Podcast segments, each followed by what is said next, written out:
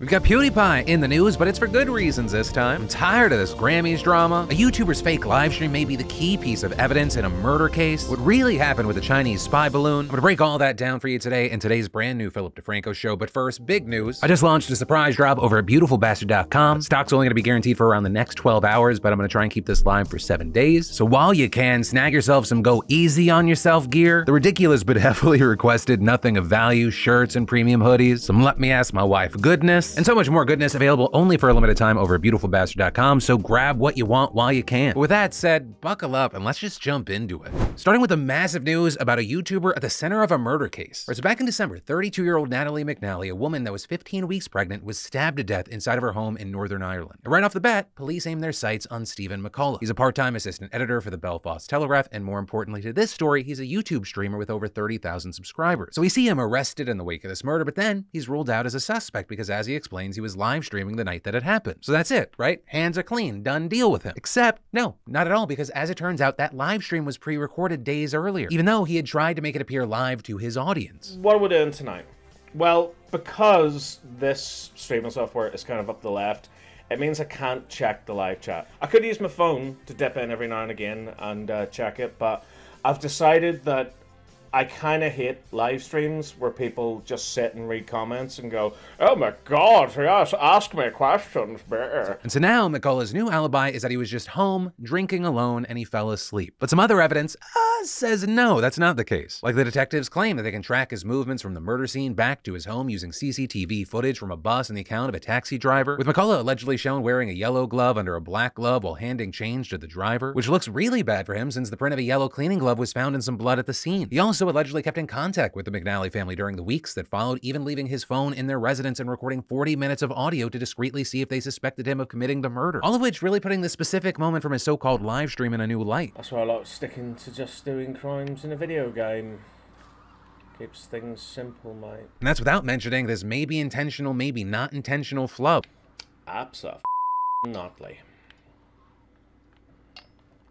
Hmm, absolutely. And so now McCullough has been charged with murder, and people are outraged not just at him in this specific case, but also violence against women in general, with the National Women's Council organizing a rally where hundreds of locals showed up. So we're obviously going to keep our eyes on this. I'll keep you up to date, but just wild news. And then, my own mental health, I want to have just one story that was just positive. That's it. There's a lot of bad today, ranging from kind of inconsequential to just absolutely horrific, which is why I want, even if it's just a quickie, to mention PewDiePie. Felix, of course, previously the biggest YouTuber in the world, still one of the most massive in the world. And in recent years, he's been kind of undergoing an evolution, focusing more on his own life, his relationships, rather than just content, content, content. Over the weekend, he announced that he and his wife, Marzia, are having a baby. And so, one, obviously, congratulations to them, good luck. But also, two, I appreciated this story because it allowed me to uh, view something that I think we have from a different viewpoint. Because even though I'm not an every video avid viewer of PewDiePie, he's been one of the few constants in my life. You know, every now and then I go on a bit of a binge, you see the changes in a person. It gives me a different appreciation and insight into something that happens often. Like I'll, I'll bump into someone that's watched a show for a really long time, something that'll come up is it like it feels like we've kind of grown up together. Because even though we get new people joining the family every single day, I mean, there are a lot of people who've been watching me the 15, 16, however many years we've been doing this. And over that time period, we've been different people. Like a lot of people came on board when I was ugh, cringy edge lord fuckface DeFranco, all the way to now of a husband, dad. Don't just say fucking stupid bullshit for the shock value and and actually try to understand where people are coming from. DeFranco. And I think being on that ride with someone and seeing those evolutions, it can make you more kind of like understanding of people, maybe even give them some more grace to grow. And I kind of feel that with Felix. Like, you know, it, there was Let's Play Felix, there's Drama Felix, or rather Gloria Borger. Borger? It's been a while. And now there's Talk About Aristotle and Move to Japan to Get Away and gonna be a, a dad PewDiePie. And so all that to say, I understand why this ended up becoming such, such a big story that it was on CNN, even though the fact that CNN covered it did throw me off for a second. Yeah, main things, once again, good luck,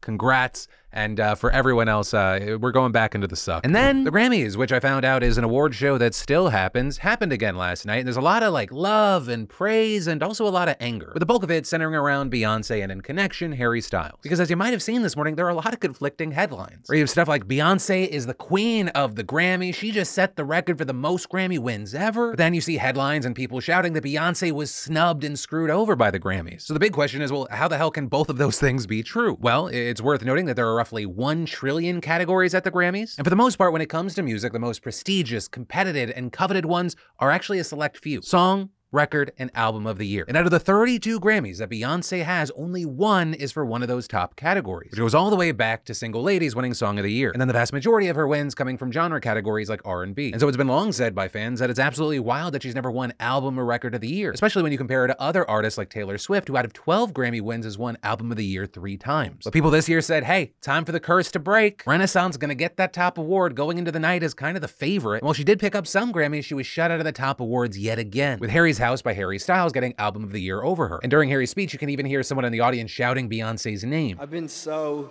so inspired by every artist in this category with me. Uh, And online, you had people tweeting things like Beyonce represents every black woman that is constantly applauded for their work, but when it comes to promotion time, their white colleague gets it instead. With tons of people accusing the Grammys of racial bias and of snubbing black women because every time she's lost Album of the Year, it's gone to a white person. With more saying Renaissance not winning Album of the Year is another example of how black women can consistently deliver excellence, reinvent the wheel, and shake culture and still not be recognized to the extent that she deserves. A number of people online also getting angry at Harry for saying that, quote, this doesn't happen to people like me during his speech. So there you saw many people defending Harry, saying he was trying to refer to his very normal upbringing in a normal, totally non Hollywood adjacent town. But for me, it comes down to in 2023, it feels weird to, to bring up and quote Kanye West. But, you know, he very much was of the mindset of fuck the Grammys. Same as hell, even Eminem back in the day. Noting that a bunch of these award shows are bullshit. They're dangling carrots in front of a bunch of entertainers who, of course, yes, want public acceptance. And because these award shows are so long standing and established, you feel like, yes, they matter. They honestly matter so fucking little compared to all the fans. That's the only validation that truly matters, and all this random bullshit that's happening, it just puts fandoms against one another for no reason. Because guess what? If you think Harry Styles' album was better than Beyonce's, it was. And if you think Beyonce's album was better than Harry Styles, it was. Perception's reality. I don't even know who's voting in most of these award shows, so I, it's part of the reason why I don't care. And then, for any of you focused on getting your business off the ground, creating a place to share your homemade goods, new favorite hobby, current obsession, or even a personal blog to get all those thoughts out of your head, I've got a great solution for you. Our fantastic partner and sponsor of today's show, Squarespace. You know, I've been partnering with Squarespace for years now, and I have to say, it is just so easy. There's nothing to install, patch, or upgrade ever. And creating a beautiful website with Squarespace as an all-in-one platform has never been so simple. It's incredibly intuitive and easy to use. Plus, with their mobile optimized websites, your content automatically adjusts so it looks great on any device. And with Squarespace, you get access to all their marketing tools and analytics, plus their award-winning customer care team via email or live chat 24/7. So go check it out. See why so many others love it. See if it's perfect for you, and start your free trial today over at squarespace.com/phil. And when you realize you love it, make sure you enter an offer code Phil to get 10% off your first purchase. And then a massive 7.8 magnitude earthquake hit southern Turkey and northern Syria last night. We're talking the largest in the area since 1939. And on top of that, as is often the case with earthquakes, there have been major aftershocks ever since. In total, at least 2,600 people have died, with about two thirds of those occurring in Turkey. And sadly, that death toll is very much expected to rise as more and more bodies are being found within rubble. And on the note of rising death tolls, even as we were getting this show out, The WHO is now expecting the death toll to rise into the 20,000 range, which would make this one of the deadliest quakes ever in the region. And it's a lot of rubble. The quakes have managed to topple over 4,200 buildings, including some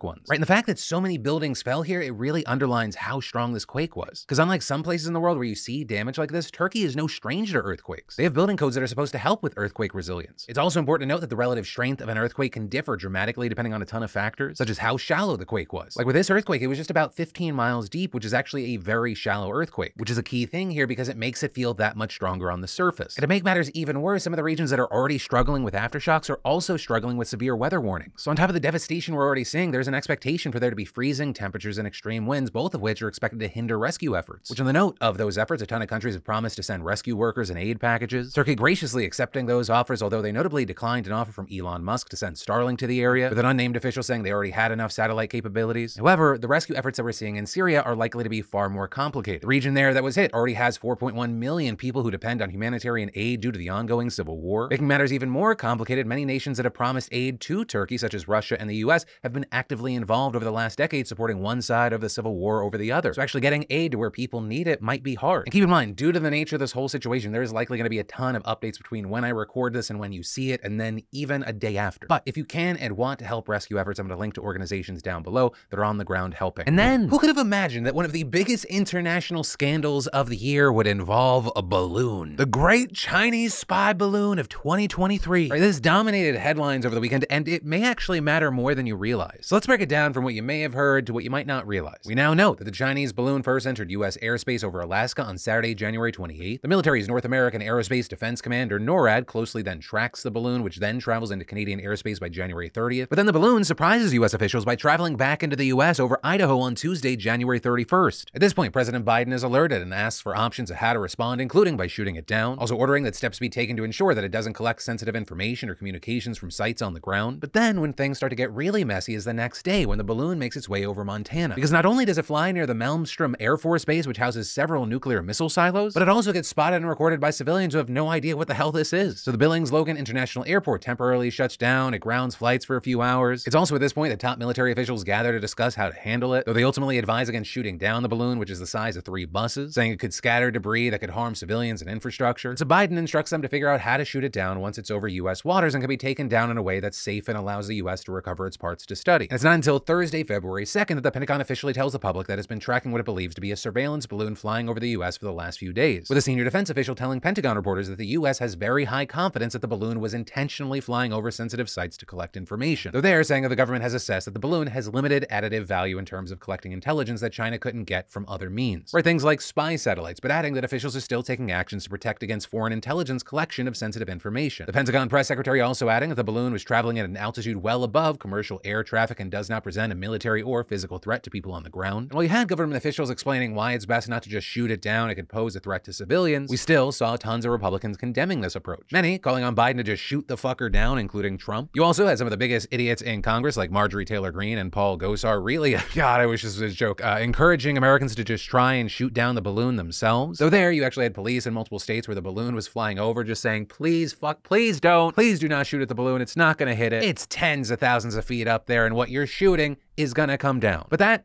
takes us to Friday, February 3rd, where we saw China publicly addressing the balloon for the first time. The Chinese Foreign Ministry claiming that this was just a weather balloon that had strayed beyond its intended course into the U.S. due to the influence of westerly winds and its limited control capacity. And adding, China regrets that the airship strayed into the United States by mistake, which is very notable because I don't know the last time that China apologized for anything. But we saw U.S. officials rejecting that characterization, insisting that this aircraft was a spy balloon, with Secretary of State Antony Blinken calling it a clear violation of U.S. sovereignty and international law. And this is an absolutely key thing here. On Friday, Blinken announced last minute that he was going to be canceling his first official trip to China, with him actually set to leave that night. Which I mean, that is a huge deal and a major snub to China, who then tried to downplay the decision, claiming the US and China had never announced the visit and accusing politicians in the media of having hyped the situation to smear China. But the reason this is such a key thing is like this whole meeting that they were going to have, the hope and intent of it was to calm things down so if something like this happened, that it, it wouldn't like escalate things. But with all that said, going back to the balloon as far as what happened to it, on Saturday, the, the most American thing happened to it. We shot it up. After traveling over North and South Carolina and prompting some flights to be paused, the balloon finally left the coast and the military sent two F 22 fighter jets after it, with one of them successfully firing an air to air missile, downing the balloon, which at the time was flying between 60,000 and 65,000 feet. And with this, we saw many Americans cheering this move and applauding Biden's successful takedown. Though China, of course, was super fucking pissed, with the Chinese Foreign Ministry issuing a statement arguing that it was actually the US, not China, that was in the wrong for shooting down a spy balloon that was in its airspace, and saying that what America did here was clearly an excessive reaction,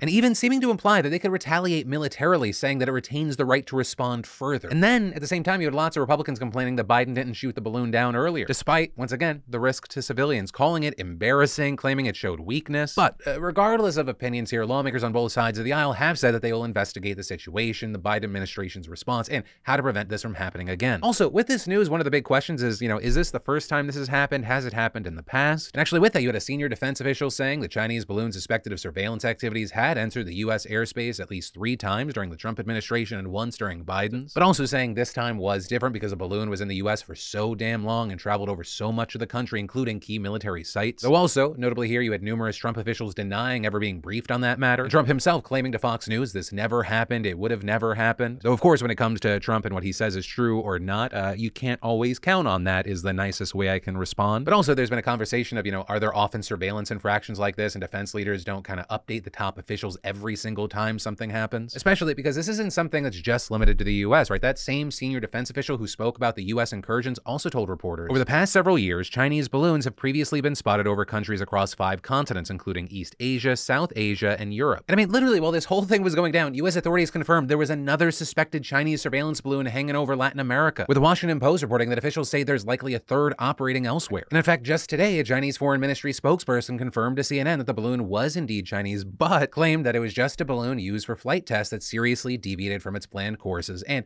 entered the skies over Latin America by mistake because of weather and China's limited ability to control it. But as far as what happens next year, U.S. officials hope to learn more about the balloon as they recover debris to study it. I mean, just as I was recording today, we saw it being reported now that a top official said that the balloon weighed in excess of a couple of thousand pounds and potentially carried explosives to detonate and destroy the balloon. But ultimately, that's where we are. We'll obviously pay attention to this to see what else we learn. You know, for many, there is a question in the air of, you know, is China being honest? Did they accidentally not keep their big old balls to themselves? Or were they trying to spy? Or were they intentionally trying to sabotage diplomatic relations ahead of their meeting? Because remember, this would have been the first time a U.S. Secretary of State visited the country in years. A visit that was set to happen as tensions between the U.S. and China have continued to rise and the Biden administration moving to crack down on China and expand military presence in the region. So yeah, with all of that, what are your thoughts? Let me know in those comments. And that is where we're going to end today's show. Hopefully we made the news a little more consumable for you today. But as always, my name's Philip DeFranco. You've just been filled in. I love yo faces and I'll see you tomorrow.